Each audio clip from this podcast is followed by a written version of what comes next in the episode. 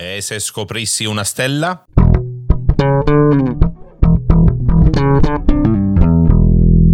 Io sono Ivan Fucile e benvenuti su Ipoteticast, il podcast che prova a spiegarvi come diventare ricchi e famosi, ma che ancora non ci è riuscito. Cari miei sognatori che guardate alle stelle, che guardate allo spazio lontano cercando Mufasa che ti compare tra le stelle e ti dice un qualcosa che riguarderà il tuo futuro, famosissimo Mufasa l'astrologo, no? È nel Re Leone 14 che lo scopriremo. Oppure cerchiamo segni di vita intelligente extraterrestre, qualche alienino, qualche UFO che passa, visto che a volte la vita intelligente sembra non ci sia manco sulla Terra. O anche semplici appassionati di astronomia che sperano di fare i big like come Adrian Fartade e Luca Perri. Ma sì, tagghiamoli metti mai che mi ripostano. Per tutti quanti voi sappiate una cosa, trovare una stella è facile quanto trovare un parcheggio dove ci sono tantissimi altri che stanno cercando un parcheggio come te, ma gli altri hanno anche le app che ti segnalano il parcheggio gratis e hanno anche amici che sono lì a tenere il posto mentre fanno il giro dell'isolato. Tutto quello che già vediamo all'interno della nostra volta celeste a occhi nudi è già stato tutto catalogato. Per quanto ci sia la stima che all'interno del nostro universo nascano 4800 stelle al secondo, senza un piccolo telescopio, lasciate perdere.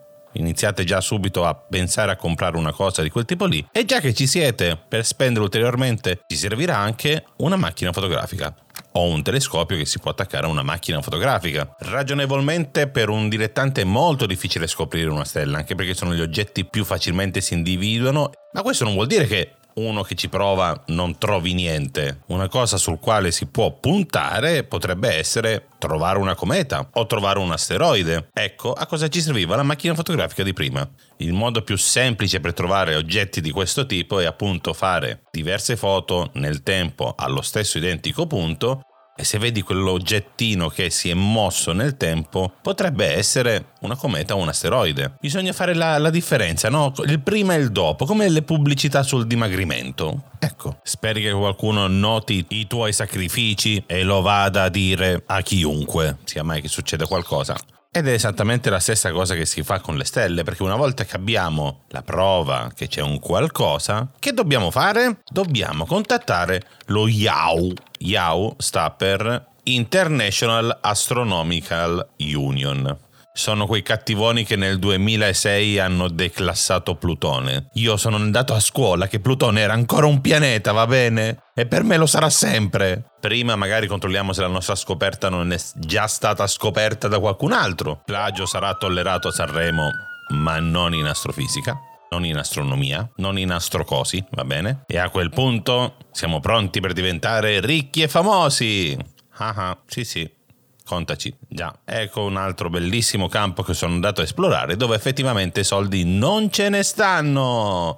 Niente, quasi non hai neanche più il, come dire, il piacere di dargli un nome. Perché sì, un nome glielo puoi dare all'oggettino che hai trovato, quello che è stato. Però tutte le stelle, le comete, i pianeti, qualsiasi cosa sono tutti esattamente catalogati secondo un preci- una precisa regola. Il nome della stella, del, il nome dell'astro, il nome del corpo celeste che troviamo, comunque vedete anche cercando sui vari siti, sono tendenzialmente quasi sempre delle lettere e numeri mischiati insieme. Che cosa rappresentano? Più delle volte rappresentano il tipo di oggetto, il tipo di cometa, nel caso delle comete ti dice anche quanto, ogni, ogni quanto passa, qual è la sua orbita, eh, nel caso dei pianeti la dimensione del pianeta, la composizione, non mi ricordo, sto sparando a caso. Nel caso delle stelle, la categoria delle stelle, se è una gigante rossa, nana bianca, roba di questo tipo. Il numero progressivo della scoperta all'interno dell'anno. E poi, tra parentesi, c'è la possibilità di mettere il nome, però piccola roba. Tutti quei siti che vi permettono di dare un nome a una stella, volete fare un regalo simpaticino, cuoricino,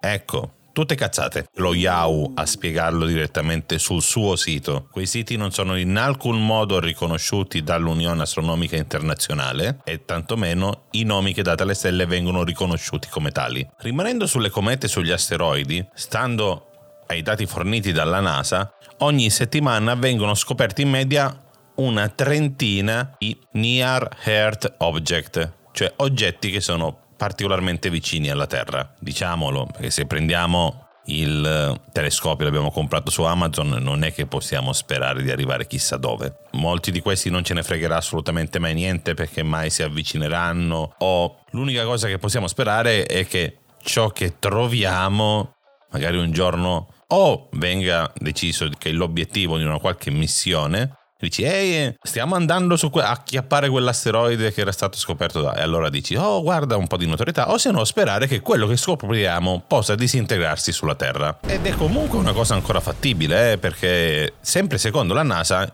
i due terzi degli oggetti che superano i 140 metri di grandezza devono ancora essere scoperti spazio di manovra per trovare qualcosa c'è? Sia mai che finalmente riusciate a trovare quello giusto che decide di entrare in atmosfera e andare a schiantarsi contro la smart che ti ha illuso che quel parcheggio fosse libero. Se ti è piaciuta questa puntata, metti segui su Spotify sulla pagina di Ipoteticas e se non ti è piaciuto, spero tanto che la smart distrutta sia stata dell'unica persona che si era accorta che eri dimagrito.